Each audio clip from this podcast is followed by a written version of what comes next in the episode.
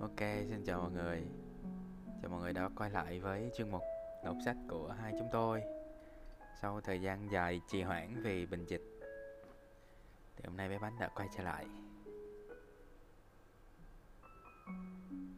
Và chúng ta lại tiếp tục với à, quyển sách Chuyện xứ Lan Vi An của chú Nguyễn Nhật Ánh.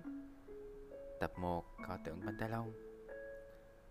Và trước live trước thì uh, chúng mình đã gọi là gì? Tôi định tôi định dùng một cái từ rất là hoa mỹ nhưng mà ok tôi đã đọc xong chương 15 có bên Facebook chưa? Ờ, mấy nay thì anh không mở like bên Facebook nữa mà anh sẽ đăng cái video lên Facebook sau vào ngày mai á. Để cho chất lượng nó ổn định chứ like hai app mạng nó kéo không nổi. Để coi lại coi chương 15 là lời nguyện của quái nhân. Thì trong chương này chúng ta hiểu rõ hơn về bạn Tam, cũng như là mối quan hệ giữa Tam và Cấp Ly hay là Nguyên, cũng bắt đầu có những cái tiến triển tốt hơn. Và đặc biệt là mối tình súng răng của Cấp Ly. Có một bước ngoặt lịch sử. Khi mà bạn ấy tên gì ta? Mua đã chủ động hẹn Cáp Ly đi chơi Thì không biết trong cái chương 16 này chúng ta có thể có được ăn cơm chó nhiều hơn hay không? À, với anh giữa cáp lại uh, chương 16 là Notice Hả? Chương 16 á, chương 16 là tiệm những dấu hỏi ừ, Cái notice đó, còn chương 15 Là sao? Là sao mấy anh không hiểu. Hay là cái dòng giới thiệu ở trên Hakuna nè. À à à à. Ở trên Hakuna ok. Làm tôi hoang mang. Ủa mà bị lát hay sao mà thấy mấy anh đen thui vậy? Đâu có đâu. Bé anh à, tắt à, đèn á. à. thấy rồi thấy rồi thấy lấp loáng sáng sáng Nay mở ờ, video hả? Đúng rồi Hi. Mọi người thấy tay tôi không? Thấy Để tăng sáng hết cả China san arigato Chết rồi tôi đang quay để đăng Facebook đó mọi người Mọi người có muốn ờ, thấy mặt tôi rõ hơn không? Hello mọi người Alo Đó Gọi là cái cái cái ánh sáng nó quyết định nhan sắc của chúng ta rất là nhiều mọi người. Để có một cái bức hình hoặc là một cái đoạn video đẹp thì chúng ta nên tắt hết đèn đi. Agree.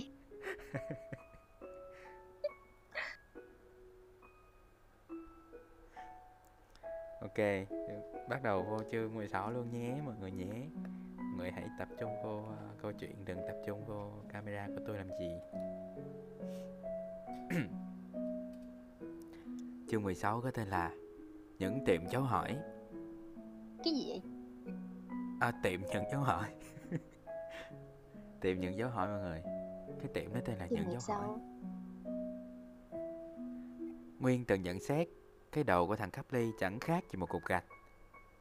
Tuy gần đây có khá hơn cục gạch một chút xíu. Chính Cáp Ly cũng thừa nhận so sánh của Nguyên. Nếu không hoàn toàn là sự thật thì cũng chẳng xê xích là mấy. Bây giờ bắt cái cục gạch đó nghĩ cách đánh lừa thằng Nguyên để ở lại chỗ hẹn với con nhỏ mua thì quả thật là khó khăn cho Cáp Ly quá. Cáp Ly nghĩ mãi, nghĩ mãi và cuối cùng lúc chuẩn bị chạy ra cửa theo tụi bạn đầu nó mới nảy ra một sáng kiến hết sảy là nhét cái cặp sách thuộc vô sâu trong ngăn bàn. Nguyên chẳng hề hay biết gì Đi khỏi cổng trường một khoảng xa. Nghe cắp ly rú lên. Chết rồi, Tao đã quên cái cặp Cái cặp trong lớp rồi. Nó tỉnh queo, hất đầu. Mày quay lại lấy đi, Tao đứng đây đợi. Ờ tôi khỏi. Cắp ly hấp tấp nói. Mày cứ về trước đi. Lát tôi về với em ờ, băng tin với cao túp á. Nói xong Cắp ly co giò chạy vọt mất không để cho bạn nó kịp có ý kiến gì. Lúc quay trở ra, dòm quanh quất không thấy Nguyên đâu. Cặp lì khoái chế, toét miệng cười một mình, rồi hí hửng chui vô quầy. Bột chiên cạnh cổng ngồi đợi. Bữa nay thầy hai phai nổi khùng đuổi cổ tụi nó ra khỏi lớp ngang xương. Chứ các lớp khác phải 15 phút nữa mới về.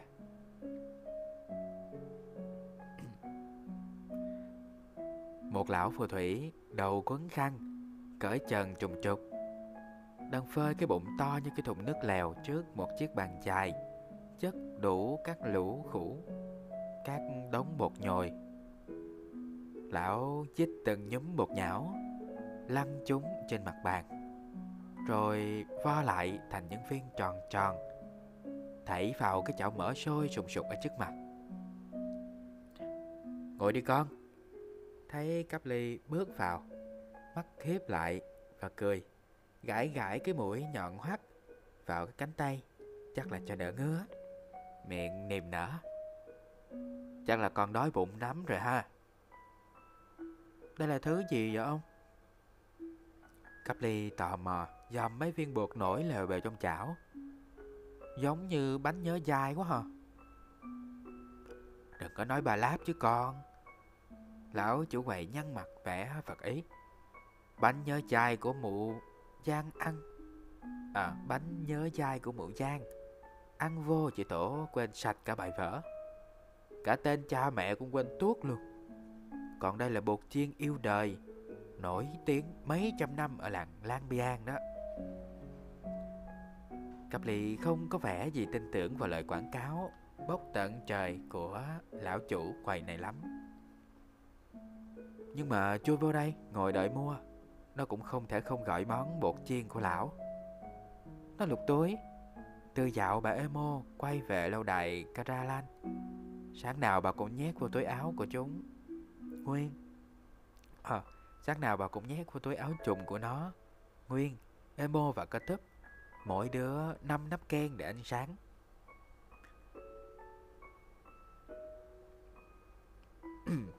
Ông bán cho con một nắp ken Ờ emo. Đúng rồi emo. Nhầm á Eme. Ủa emo hay eme? Từ từ. Eme mà. Ừ, Nãy anh đọc emo. Đúng rồi. Thì từ dạo bà emo quay về lâu đài Karalan Nguyên eme ca tấp Đúng rồi bà nãy đang đọc là nguyên emo kết thúc à, tất kìa. Ok mọi người mọi người cứ linh động đi mọi người. Tôi đang thử thách mọi người tự hiểu. Tôi đang cố tình đó mọi người. Đúng rồi tôi đang cố tình để cho cái tí ánh, ánh đèn chiếu vô cho nó cảm thấy gương mặt nó sáng sủa này. đó mọi người thấy thấy rõ khuôn mặt đẹp trai của tôi chưa? Đó xịn không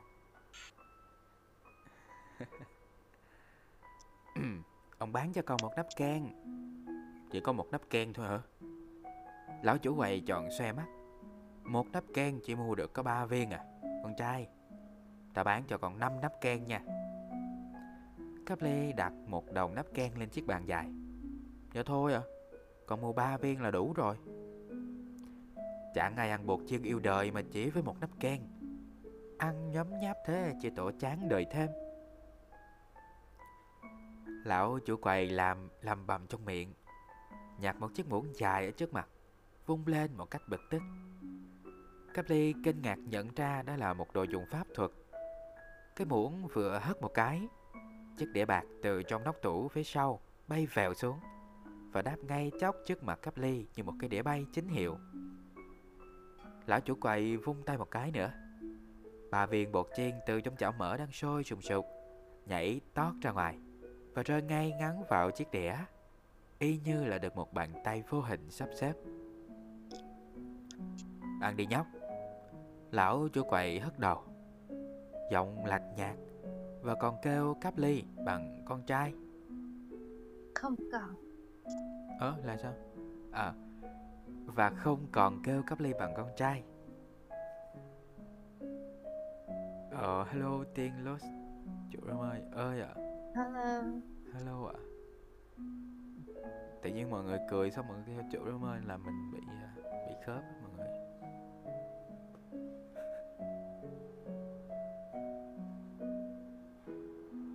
Cho mình đọc với nhá. Chuyện này nhiều nhân vật nè. Chuyện này cũng nhiều nhân vật lắm này ồ thế thì phải follow mới được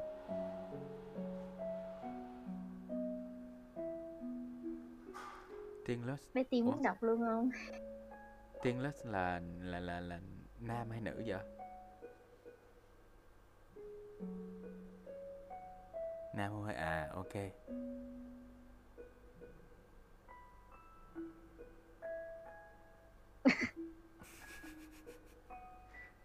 Thế cũng có khi gục ngã vậy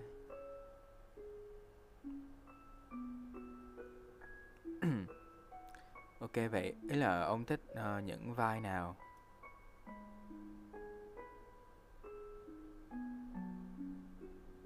Hoặc là giọng ông hợp với những vai nào ấy tại vì chưa nghe thử. Để hôm nào nghe thử xong rồi uh, chúng ta bàn bạc chuyên sâu nhé. Đọc tới đâu rồi ta? À chẳng buồn để ý đến thái độ bất lịch sự của lão. Caply nhón một viên bột vàng rụm cho vào miệng và đảo mắt nhìn ra ngoài. Chỗ cổng trường, học trò các lớp bắt đầu túa ra ngay khi hội chuông ra về vừa treo dứt. Thấp thoáng cả bọn trẻ lâu đài Kralan trong số đó. Caply hấp tấp quay mặt về phía trong trong khi thấy thằng Stan lò dò ra khỏi cổng mắt nhìn cháo giác như đang tìm kiếm những nạn nhân quen thuộc của nó. Có cả đống đứa tá hỏa vào các kiosk hai bên cổng để ăn vặt. May mà quầy bột chiên của cáp ly ngồi, chỉ lác đác vài khách hàng, nên nó không đụng đầu tụi bạn quen. Cáp ly tổng thêm một cục bột nữa vô họng. Lần này, nó để tâm lắng nghe mùi vị của món yêu đời, và lập tức hiểu ra ngay tại sao mấy ai đặt chân vào quầy bột chiên? Chẳng mấy ai đặt chân vào quầy bột chiên. Vì nếu thấy cuộc đời quả thật là đáng yêu và muốn giữ mãi tâm trạng lạc quan đó, thì cách hay nhất là đừng bao giờ ngu ngốc nuốt cái thứ bột nhạt thách làm từ trong biển và thoang thoảng cái mùi lá bụ xích này. Lão chủ quầy có vẻ khó chịu khi thấy cáp ly ngồi lâu lắc mà vẫn không ăn hết được ba viên bột chiên trong đĩa. Lão không nói gì, nhưng cái ánh mắt gườm gườm của lão y như một nhát chổi đang muốn quét cáp ly ra đường quách cho rồi. Clan chạm đọc còn tuyển thành viên không á? Clan chứa được mấy người ta? Thật ra là clan lập cho vui thôi chứ chả hoạt động gì ráo bạn ơi nhưng mà nếu cậu muốn muốn vào thì cậu cứ request mình sẽ accept sau nhé. À tiên gọi mi là chị à? Thế phải gọi mình là anh à? Mà thôi kệ đi. Không quan trọng lắm đâu. Không quan trọng lắm tại ai cũng gọi với anh là anh ha ừ đúng rồi đọc tiếp này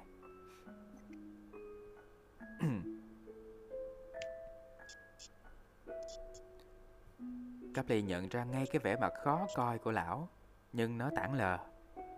Ra vẻ ta đây là thằng nhóc vô tâm nhất trên đời. Chỉ đến khi tụi học trò từ trong các cây ốt lục đục kéo nhau ra về Và hai cái biếm tóc quen thuộc của nhỏ mua hiện ra cho cổng trường Caply mới bỏ viên bột cuối cùng vào miệng Nhăn mặt, nuốt vội vàng Và lật đật đứng lên. Bây giờ tụi mình đi đâu hả Capret một cất tiếng hỏi. Khi hai đứa trẻ trẻ sang con đường nhỏ cắt ngang đại lộ Brabun Để tránh cái ánh mắt tọc mạch của tụi bạn. Ừ, Tôi cũng không biết nữa. Caply bối rối đáp. Vẻ lúng túng của nó làm cho mua trố mắt. Ủa hôm trước bạn rủ tôi đi chơi mà. Ừ, ừ, ừ là sao? Là tôi có rủ mua đi chơi á Nhưng mà thiệt tình thì tôi không biết đi đâu hết á ra vậy Mua bật cười khúc khích Nhưng lần này Caply không đủ can đảm để quay nhìn hàm răng súng của nhỏ bạn. Hai đứa lặng lẽ đi bên nhau. Và khi cảm thấy nắng trên đầu đã chịu bớt, tụi nó chợt nhận ra cả hai đang đi dưới những tàn cây. Chỉ mới rời đại lộ Brabun chừng vài trăm mét mà cả Caply lẫn mua đều có cảm giác được vây bọc giữa sự yên lặng đầy đặn và ấm áp. Y như là vừa đặt chân vào một thế giới khác. Trong khi hai đứa đang bắt đầu tin rằng không có một sinh vật nào hiện diện trên con đường tịch mịch này. Một ngôi nhà đột ngột xuất hiện sau lùm cây bên trái. Caply và Mua khẽ đưa mắt nhìn nhau và từ từ đến gần. Ngạc nhiên nhận ra đó là một cửa hiệu đồ sộ, nhưng trống rỗng. Một cửa hiệu mọc lên giữa nơi vắng vẻ. Hầu như không có người qua lại, đã là một chuyện lạ. Nhưng tấm bảng hiệu treo phía trước kẻ hàng chữ còn lạ lùng hơn. Tiệm những dấu hỏi Và hàng phụ chú chạy bên dưới phải nói là quá sức kỳ quái. Hãy đổi trí thông minh để lấy những đồng vàng. Mua mỉm cười nhìn Cáp Ly. Vô đây coi thử không Capret? Nhìn thấy cái cửa hiệu vắng tanh vắng ngắt, không có hàng hóa, cũng không có ai trông coi gì đó trọi. Cáp Ly đã thấy chần chợn, muốn bỏ đi cho lẹ cho rồi. Nhưng nụ cười của mua không có cho phép nó lắc đầu. Nó đáp, ngoảnh mặt vô, để cho mua không nhìn thấy cái vẻ mặt gượng gạo của nó. Vô thì vô. Hai cánh cửa mở toan khoát như mời chào những bước chân rón rén của Cáp Ly và Mua. Hai đứa bước lên trước những bậc tam cấp, băng qua một căn phòng trống để đến với một cái sân lát gạch đá xanh nằm liền theo đó. Vẫn không thấy một người nào. Sự hoang vắng khác thường của ngôi nhà này khiến cho Cáp Ly nghe ruột gan như quặn từng cơn. Nhưng thấy mua không tỏ vẻ thái độ gì, nên đành cắn răng, lết bệt đi theo. Bụng không ngừng nguyền rủa cái cửa hiệu khốn kiếp, không biết ở đâu mọc ra ngay trong buổi hẹn hò đầu tiên và được khởi đầu rất hứa hẹn của mình. Đi hết khoảng sân, Caply và Mua gặp một hành lang sâu hút. chó thổi lồng lộng và không ngừng kêu u u như một tiếng rên bất tận. Chân nặng như chị, Caply nặng nề lê bước theo Mua đi hết hành lang. Xuyên qua một dãy những căn phòng đóng cửa im lìm, treo lên những bậc thang, rồi lại tiếp tục đi miết, đi miết cho đến khi cả hai chật mình nhận ra một cánh cửa xám xịt như lông chuột, chắn mất lối đi của tụi nó.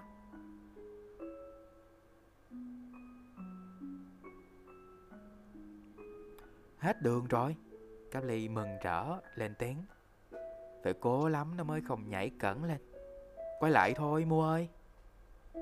Nhưng mà mua làm như không nghe thấy cắp ly. Và nó đứng ngay ra Nghển cổ nhìn chằm chằm vào chiếc mặt nạ vằn vện gắn ở cửa. Loại mặt nạ mà cắp ly nhớ ra, Nó đã thấy hàng mớ trong căn nhà kho của lâu đài Catalan Mặt nạ này đâu có gì lạ đâu mua Capri nhún vai Và nó nói bằng cái giọng của một kẻ biết quá nhiều. Ở nhà tôi á, có hàng đống những thứ nhảm nhí như thế này.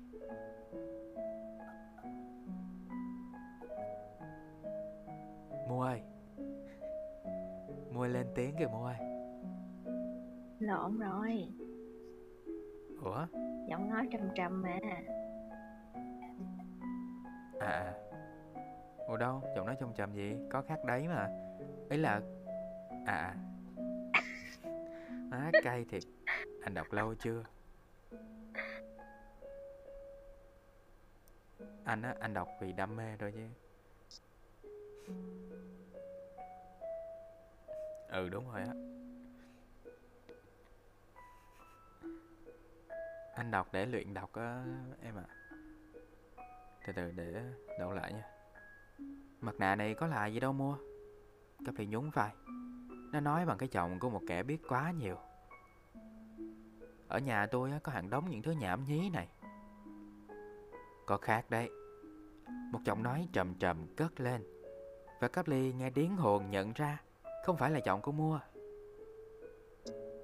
Tóc gáy dựng đứng. Cấp ly nhấp nhõm, Ngoái đầu nhìn lại phía sau. Nhưng dãy hành lang mà tụi nó vừa vượt qua Vẫn lặng như tờ, Không hề có một bóng người thấp thoáng. Cấp ly hoang mang quay lại chưa kịp hỏi mua, Ánh mắt nó chợt chạm phải cái mặt nạ đính trên cánh cửa Và lập tức dính cứng luôn ở đó. Trả lời đi, Con chị buổi sáng đi bốn chân, Buổi trưa đi bằng hai chân Và buổi chiều đi bằng ba chân. Lần này cái nghe rõ tiếng nói phát ra từ đôi môi đang nhấp nháy của cái mặt nạ quái dị kia, Cáp ly trung bắn người. Trái tim văng xa đi đâu cả thước Chân bất giác thối lùi ba bốn bước. Ngay trong cái khoảnh khắc đó Nó đột nhiên thấy phần bụng dưới của nó tức tức khủng khiếp. Hai đầu gối lập cập khép chặt vào nhau. Nó cố đừng để sổ tung hết mọi thứ trong người ra trước mặt mua. Đừng sợ Capret, đây chỉ là thủ tục vào cửa thôi. Mua lật đặt lên tiếng trấn an. Nó đã kịp hiểu ra cái vai trò của chiếc mặt nạ Phần khác có lẽ nó không muốn nhìn thấy thằng cấp ly đè vải cả ra quần trước mặt nó Chỉ là thủ tục vào cửa thôi hả? Cấp ly ngơ ngác hỏi Mặt vẫn còn tái nhợt Ừ, Mua gật đầu giải được câu đố này, chắc chúng ta sẽ vào được bên trong. Đây là cách trắc nghiệm trí thông minh của khách hàng, xem chúng ta có đủ trình độ để tham gia cuộc chơi hay không vậy mà à, Nếu vậy thì dễ thôi. Cặp lì áp tay lên ngực Đầu óc dần dần trấn tĩnh. Đó là con người. Tất nhiên Mua không biết hồi còn ở làng ke. Nguyên đã từng đem câu này ra đố cấp ly Và cuối cùng chính Nguyên đã nói toạt ra luôn lời giải đáp Sau một tuần chờ đợi của cấp ly Trong vô vọng. Mua đang định lên tiếng khen cậu bạn thì cánh cửa trước mặt đã xịt mở. Hoàn toàn tương phản với không khí lạnh ngắt ở bên ngoài. Đập vào mắt hai đứa trẻ là một khung cảnh náo nhiệt, Y xèo đến nỗi Cả mua lẫn cáp ly lập tức đưa tay chuỗi mắt lia lịa. Sau một thoáng ngỡ ngàng, Mua cầm tay cáp ly lôi tuột vào bên trong. Hai đứa đứng lấp ló sau lưng những dãy ghế đầy ngạt người. Khẽ nhăn mặt, Khi không ngừng sọt vào mũi tụi nó là mùi mồ hôi phù thủy Và mùi khói thuốc lá. Gạt lửa Khét lẹt tỏa ra mùi mịt Tỏa ra mù mịt từ bốn phía. Ờ, từ bốn năm mát Tức tức ghê. Và mùi khói thuốc lá khét lẹt Tỏa ra mù mịt từ bốn năm chiếc ống điếu Trên môi những lão pháp sư già Ngồi ở hàng ghế trên cùng. Nhưng dù sao mua và cấp ly Cũng có chút mừng rỡ. Khi thấy chẳng ai thèm chú ý gì tới tụi nó, Chữa màn khói dày đặc và hôi trình đó. Trên chiếc bục cao ở cuối phòng, Đứng trình in chính giữa là một phù thủy mặc chiếc áo trùng màu mè. Bên ngoài khoác thêm một cái áo ngắn, đen, láng như làm từ một loại vải chống thấm. Mặt mày rất là hoạt kê. Ông ta liên tục ngoẹo cổ sang hai bên Làm lắc lư chiếc nón chớp. Dựng đứng như có lót cát tông ở bên trong. Và trong khi ông nói, Những ngón tay phụ họa theo bằng cách bật vào nhau, Làm sạc ra những tia lửa nhỏ Và những tiếng lép bép như pháo nổ. Ngày lon ton đã lãnh giải của ngày mít rồi. Bây giờ, xin mời các vị khác. Cáp ly đảo mắt ngó quanh, Thấy một bà phù thủy già sọm Mặt mày nhăn nheo, Đứng lên khỏi hàng ghế thứ ba Và lạm cọm tiến lên phía trước Với một chiếc gậy đầu khỉ trên tay. À xin mời bà Hom Hem. Ông phù thủy đứng trên bục, Hét lên bằng cái giọng phấn khích. Điệu bộ rất kịch, Ngó y chang như kiểu chương trình trao giải Oscar. Bà Hom Hem thì lâu thiệt lâu mới tới được cái chỗ chiếc bục Và mất thêm một lúc nữa mới lê được tới chỗ người phù thủy điều khiển chương trình Sau khi đứng thở dốc một hồi Bà chậm chạp quay mặt xuống khán phòng Khẽ giọng cây gậy làm phát ra những tiếng lợp cộp Và nặng nhọc cất tiếng À, ta có 99 viên ngọc bích, muốn chia cho chín đứa con ta. Nếu ta chia đều, thì mỗi đứa sẽ được à, 11 viên. Có phải vậy không các nhà thông thái? Phải, phải, phải. Hàng chục cái miệng ngồi bên dưới ứng tiếng đáp. Không biết vì câu hỏi quá dễ, vì ai cũng hay vì ai cũng muốn chứng tỏ mình là nhà thông thái. Nhưng mà bà già này lại không muốn chia đều. Vì như vậy có điều gì đó không được công bằng với công sức của từng đứa con. Bà hôm hem nói, ngừng lại một lúc rồi khò khè tiếp. Vẫn đệm lung tung tiếng è vào câu nói không biết là do thói quen hay là do để lấy hơi. Ta muốn mỗi đứa anh phải được nhiều hơn đứa em kế. Một viên ngọc. Nhưng thiệt tình là cho đến hôm nay ta vẫn chưa nghĩ ra cách chia như thế nào cho chẳng. Bà hôm hem lại chồng cây cậy xuống bục. Như thông lệ ở đây, 20.000 nắp ken cho vị khách nào chỉ dẫn cho đầu óc ngu muội của bà già này. È. Không khí trong phòng lập tức ồn lên khi bà hôm hem dứt lời và lập cập bước sang bên cạnh. Ngồi xuống chiếc ghế đã được đặt đã được ban tổ chức đặt sẵn ở góc trái. Cặp thì tin chắc là Nguyên đã từng đố nó bài toán này rồi. Nếu không chống hẳn thì cũng na ná như thế. Nhưng lúc này quả tình là nó không nhớ cách giải như thế nào. Nhưng cấp đi chẳng buồn nghĩ ngợi nhiều. Vì nó biết, giá như nó nhớ được cách giải, có cho nó gấp 10 lần số tiền thưởng kia, nó cũng không dám lên tiếng giữa một cái khung cảnh lạ hoắc và kỳ bí như thế này. Cáp ly nhìn bâng quơ qua chỗ bà hôm hem ngồi. Thấy bà mệt mỏi Chữa chiếc cầm nhọn lên cánh tay. Lúc này đang gác chéo ở bên trên chiếc gậy. Đôi mắt nhỏ như là cặp mắt chim sâu của bà, Không ngừng láo liên. Và chồm tới trước, Khiến lưng bà còng xuống Như chật ngã bổ về phía trước. Bà đẻ tới chín đứa con. À, bà đẻ tới chín đứa phù thủy nhóc. Hèn gì Ngó bả hom hem thiệt. Cáp ly cười thầm trong bụng. Rồi không biết làm gì Trong khi mọi người xung quanh đang bóp đầu tính toán. Nó tiếp tục vẫn vơ Đưa mắt nhìn quanh. Thỉnh thoảng lại giật nảy Khi phát giác Một phù thủy lạ hoắc Đột ngột xuất hiện bên cạnh tụi nó.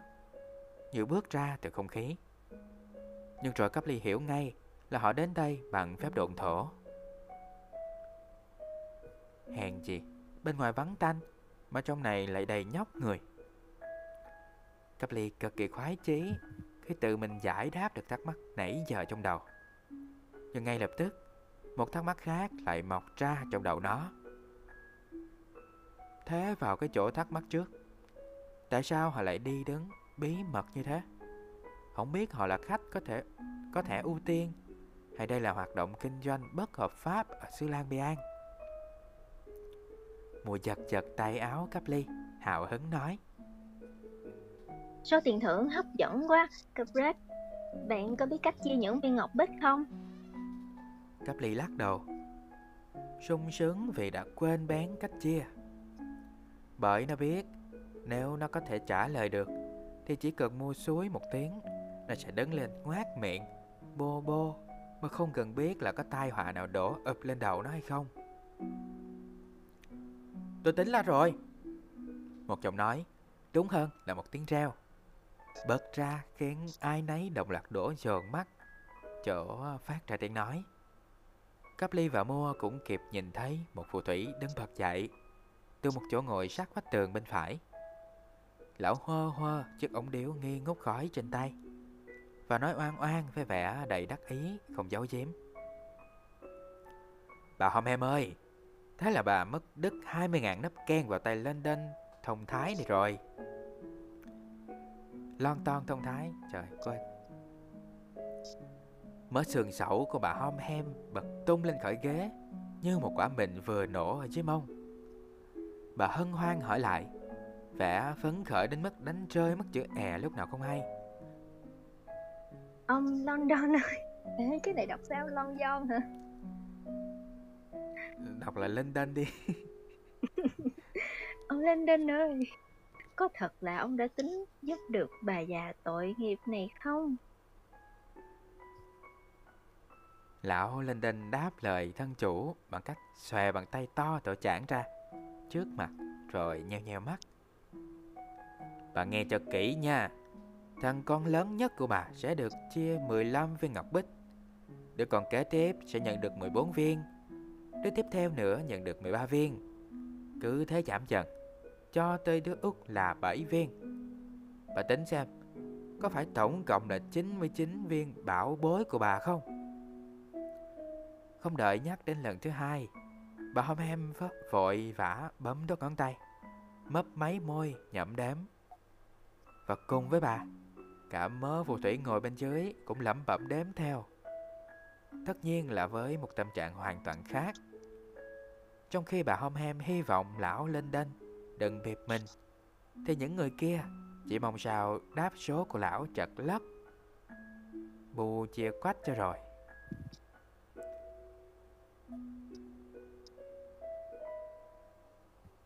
Khỏi cần đếm nữa. Cách chia của lão Linden hoàn toàn đáp ứng yêu cầu của bà Homham. Người điều khiển chương trình cao giọng tuyên bố Và theo thói quen, ông búng tay một cái chóc. Lần này quá hưng phấn Nên lửa xẹt thành từng luồng vàng tùm lum, văng tùm lum Xém tí nữa là cháy bén mớ trâu ria của đám phù thủy ngồi ở hàng ghế đầu Xin lỗi, xin lỗi, tôi hơi mạnh tay Ông nhìn các vị khách đang quấn quán, Phổi mới râu rậm vừa bốc khói. Rối rít nói. Rồi lắc lư cái đầu một cách khôi hài. Ông giơ hai tay lên trời. Tôi chính thức tuyên bố Ngài London đã trúng giải của bà Homham Tới lượt các vị khác, Xin mời. Khi này lão London, Bây giờ lại tới lão London. Khi nãy lão linh ờ, tinh Khi nãy là lão Lon Ton. Bây giờ lại tới lão London Ờ, đọc lại London đi. Khổ thật sự London hay London chắc hai ông này anh em hay sao? À đúng anh rồi. Nè Hai anh em nhà lão bữa nay quơ sạch hết giải thưởng rồi còn gì? Ồ Xịn quá. Những tiếng xì xào ghen tị nổi lên râm ran bên tai cấp ly nhưng nó không chú ý lắm. Lúc này nó đang nhớn mắt chòm vào Hom Hem, nếu cứng chiếc gậy đầu khỉ. Do dẫm từng bước, lần xuống khỏi chiếc bục. Ngó kỳ cục y như thể chiếc gậy đang chắc bả đi, chứ không phải bà đang tựa chiếc gậy.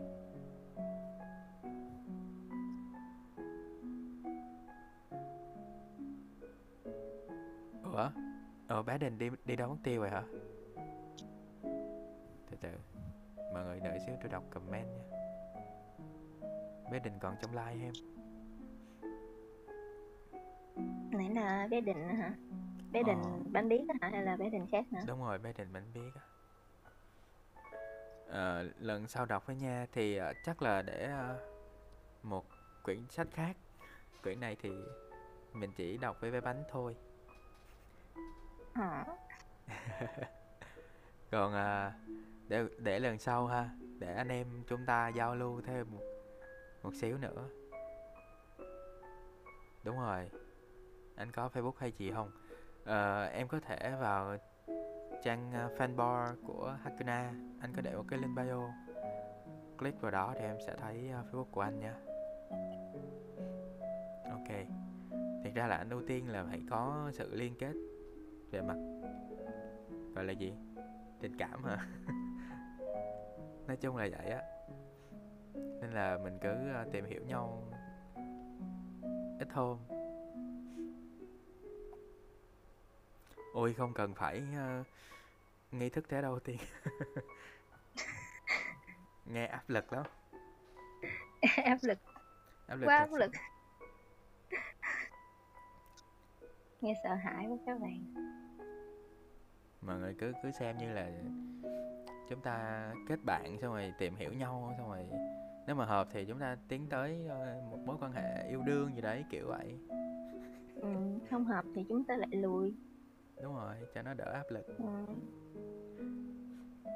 ok tại vì quyển này là tôi với bé bánh đã vũ khá là lâu rồi đó là nên là chỉ là tôi với bé bánh thôi.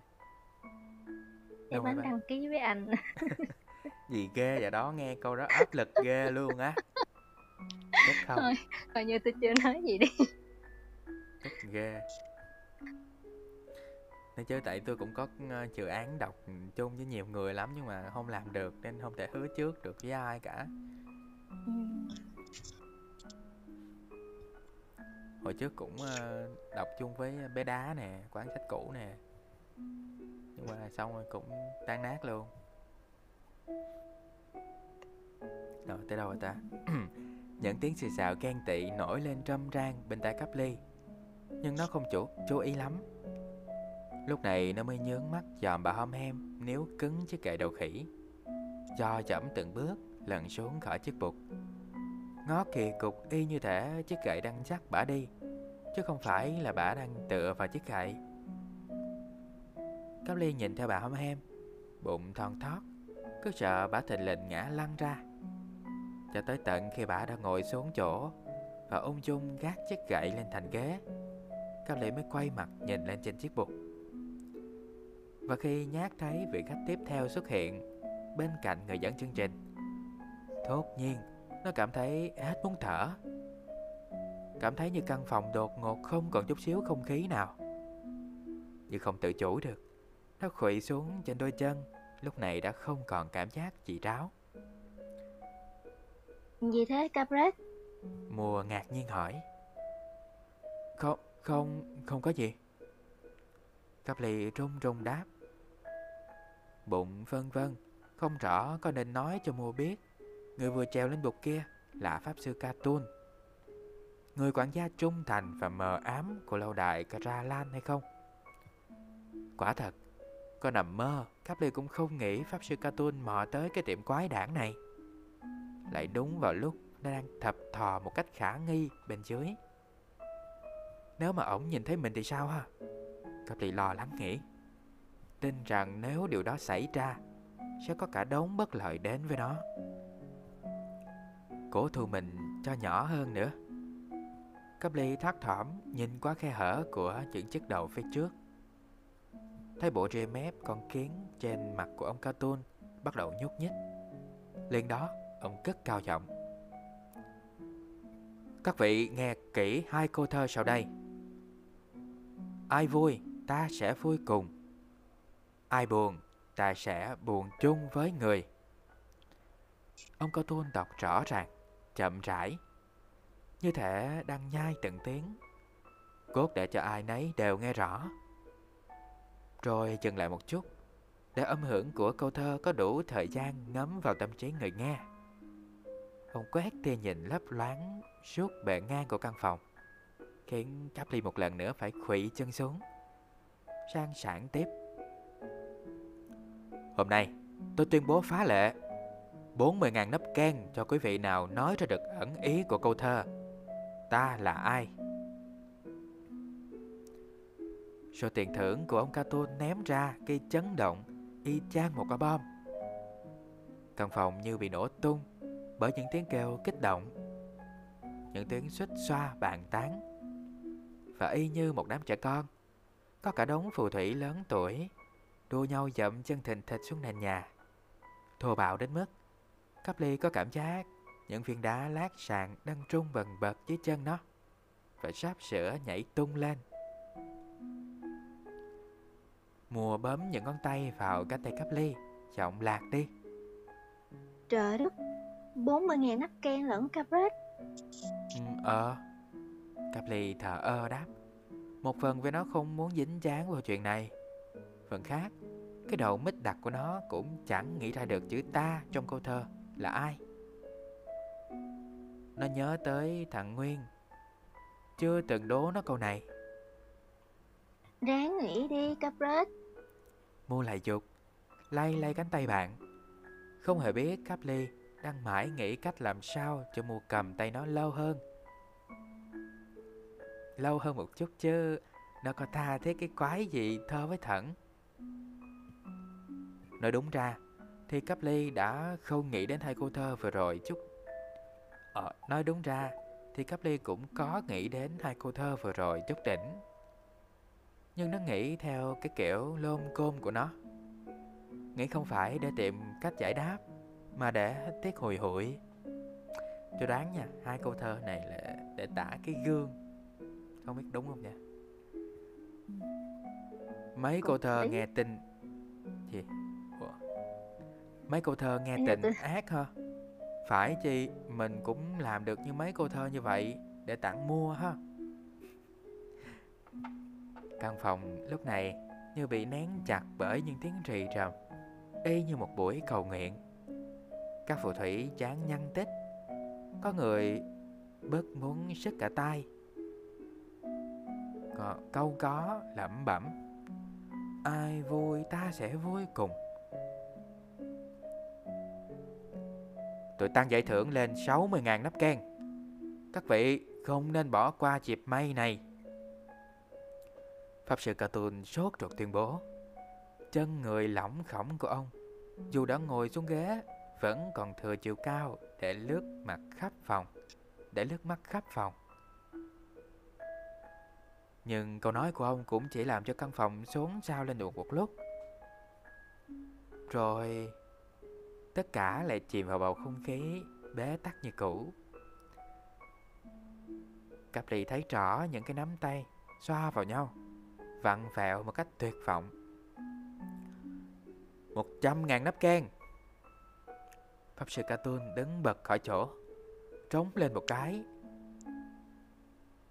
Bằng cái giọng nếu như không ai giải được câu đố, Thì ông sẽ ngã lăn ra chết ngay tại chỗ. Nhưng trong lúc này, Nếu có ai đó thiệt sự phải chết, Thì chắc chắn Đó là người điều khiển chương trình. Ông này tròn mắt Nhìn Pháp Sư Cartoon Như nhìn một kẻ phát rồ. Quên cả thói quen búng tay Và cứ theo cái miệng há hốc của ông. Mãi không làm sao mà ngậm lại được. Có thể Có thể tin là ông sắp sửa hóa đá tới nơi. Đám phù thủy bên dưới cũng bắt đầu mất bình tĩnh. Con số tiền thưởng của ông Cartoon vừa tung ra. Khiến ai nấy vẻ như đã diễn ra cảnh hỗn loạn. Cắp ly sợ hãi kéo tay mua. Lúc này đang đờ người ra vì số tiền quá lớn. Về thôi mua. Về hả? Một trăm ngàn nắp kem mà về hả? Mùa để mặt cho cắp ly lôi đi Miệng lãm nhảm như người mộng chu Cắp ly không đáp Cúi lom khom chiều nhỏ bạn về phía cửa Bụng nơm nớp lo sợ Pháp sư Cartoon phát hiện ra mình. May làm sao? Lúc hai đứa chở đi. Cánh cửa không làm khó dễ. Tụi nó vừa chờ tới cánh cửa Cánh cửa tự động mở ra Và tụi nó thoát ra ngoài hành lang. Lại tự động đóng sập lại, kèm theo lời tạm biệt của chiếc mặt nạ quái dị. Sẵn sàng chào đón quý khách trở lại. Hai đứa lững thững trở về theo con đường cũ. Cấp đi nhẹ nhõm đi bên cạnh mua. Hú vía vì khung cảnh ồn ào, náo loạn đã ở lại sau lưng. Và điều làm nó đặc biệt dễ thở là cuối cùng Pháp sư Cartoon đã không nhận ra nó trong căn phòng lúc nhúc người đó Cấp ly không biết Pháp sư Cartoon moi đâu câu thơ kia Mà tại sao Ông lại phải tốn một số tiền lớn như thế để tìm hiểu ý nghĩa của chữ ta trong đó. Nhưng nó linh cảm, Việc ông mò đến tiệm những dấu hỏi Là một hành vi cực kỳ bí mật.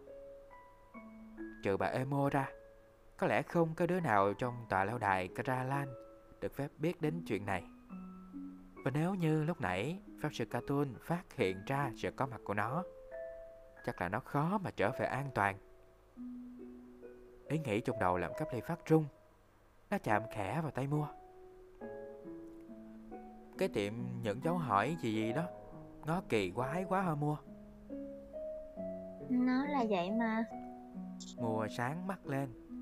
Có vẻ vẫn còn bị ám ảnh bởi món tiền thưởng 100.000 tháp can Tôi có nghe nói đến cái tiệm này, chỉ không ngờ nó lại nằm ở đây. Quay sang cắp ly Mua tỉnh queo Làm như tháng nào nó cũng đến đó 4 năm lần. Tuần sau tụi mình đến đây nữa không? Đến tiệm những dấu hỏi này hả? Ờ, Cặp ly thoát bụng lại Vừa khoái khoái vì được đi chơi với mua Nhưng lại vừa ân ớn Khi nhớ đến cái ánh mắt lấp loáng nguy hiểm của Pháp Sư Cartoon Như đọc được sự phân vân trong mắt ly Một lúc lắc hai bím tóc mỉm cười bạn không muốn đến chỗ này thì thôi, tụi mình sẽ đi chơi chỗ khác. Nghe nói công viên các thứ kẹo cũng hay lắm. Ừ, hay á Tụi mình đi công viên các thứ kẹo đi nhật cất được cái gánh nặng khỏi vai có đi treo lên thấy hững Nhưng rồi sực nhớ đến cái hạn 7 ngày của Pantalon Mặt nó lại xìu ngay xuống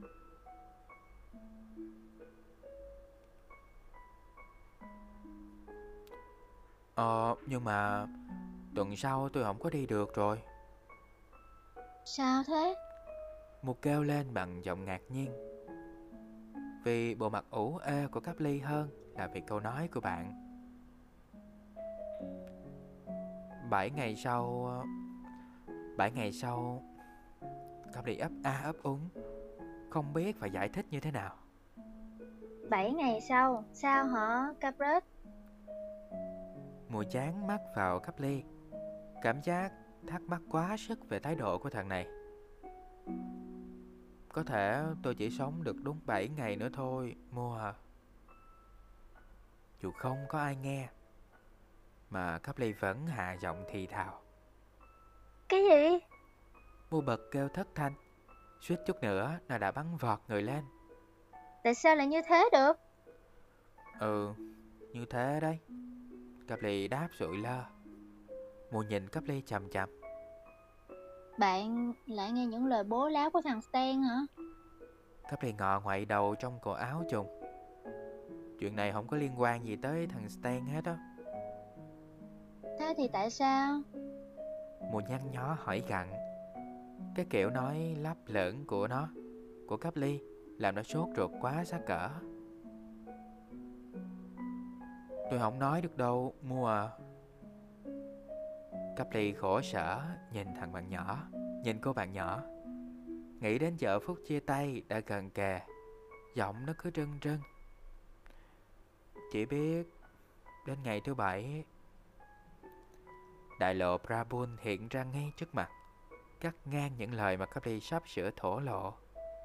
Nói chính xác thì cái làm cho Capri ngẹn họng, Không phải là con đường.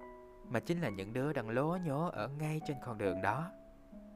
Nguyên, Eme, Băng Tinh và cả Túp Như đợi sẵn ở chỗ khúc ngoặt từ đó từ lâu.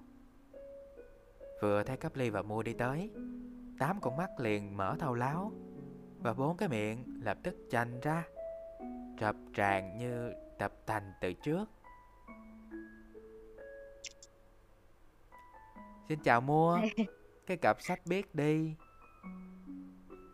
Trong khi cắp ly đổ đỏ lên như gạch nung Thì mua tròn xe ngơ ngác.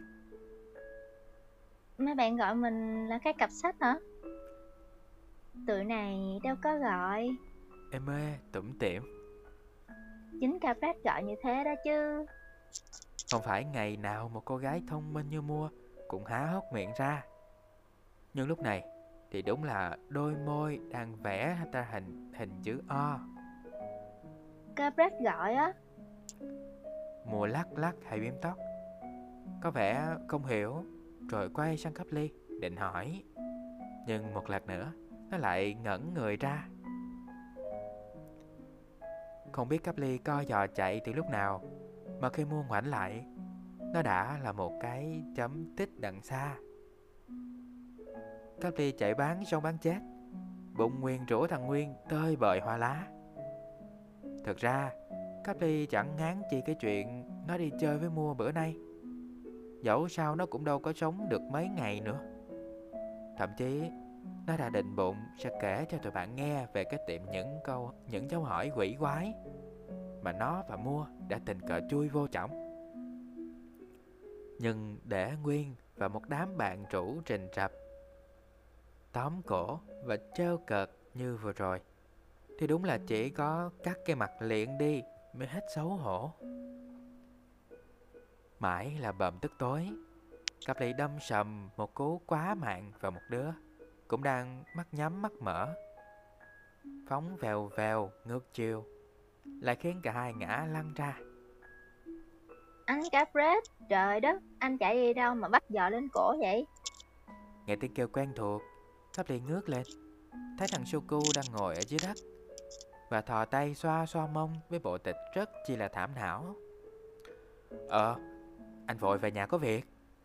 Cáp ly méo sạch miệng, vừa nói vừa lóp ngóp bò dậy. Thế còn em, em làm cái gì mà phóng thục mạng vậy? Em đi kiếm anh á. Suku đáp. Lúc này nó đã đứng lên trước, nó đã đứng lên được và bước lại đỡ Cáp ly. Suku nói tiếp bằng cái giọng lo lắng. Em vừa phát hiện ra, cái em đưa cho anh hôm trước không phải là bùa yêu mà là bùa gây gỗ. Thế là em chạy cuốn cuồng. Suku moi trong túi ra một lá bùa yêu hình vuông, bé bé. Chung quanh lấm tấm cái bột màu vàng, tỏa ra mùi hương thảo. Đây mới là bùa yêu nè. Cáp ly xua tay lia lịa. Thôi thôi, em cất vô đi, anh không cần bùa yêu đâu. Suku chưa hết ngạc nhiên Đã thấy Cáp Ly hí hửng phán tiếp một câu Khiến nó nghe đầu mình kêu ong ong Như có ai vừa đánh rơi một đống trong trống trong đó. Anh xài bùa cây gỗ cũng hiệu nghiệm y chang bùa yêu. Em còn thứ đó không? Cho anh thêm một miếng đi. Ok và đó là chương 16 của chuyện xứ Lan Bian tập 1 pho tượng của Pantalon Tôi say hello, hello cậu. Hello. Hello tôi sẽ hello bé. Hello, hello. Tiên quay lại này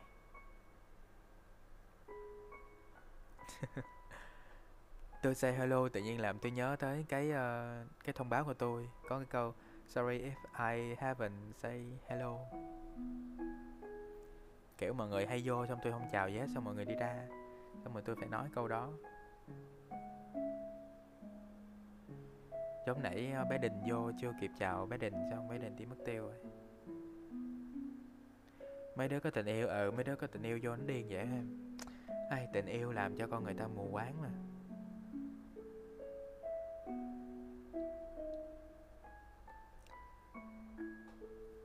Giống như em với thằng Long vậy đó. Ủa? Tôi làm gì có yêu ai? Mập làm gì có tình yêu mà điên. Má, tức thiệt Hey. Thôi, dù sao cũng ờ, cảm ơn mọi người đã lắng nghe chúng tôi đọc. Phải gọi là tập đọc. Chương 16 ngày hôm nay. Và mọi người hãy đón chờ chương 17 Chương tiếp theo vào chiếc live sau tại Hakuna. Nếu mà mọi người có muốn nghe lại những chương phía trước Thì có thể ghé qua kênh podcast của tôi Ở Spotify Hay là fanpage trên Facebook mọi thứ tôi để ở cái link bio chỗ phần uh, trang cá nhân á trên uh, fanbar mình có thể kiếm tôi ở đó nha. Cảm ơn mọi người đã ghé chạm nè. Và mọi người nhớ follow bé bánh nữa. hãy follow bé bánh để nghe những quyển sách uh, rất là châm biếm và chào phúng. Mấy nay tôi có đọc gì nữa đâu. Thì đó thì cứ follow đi biết đâu được. Hello bạn nước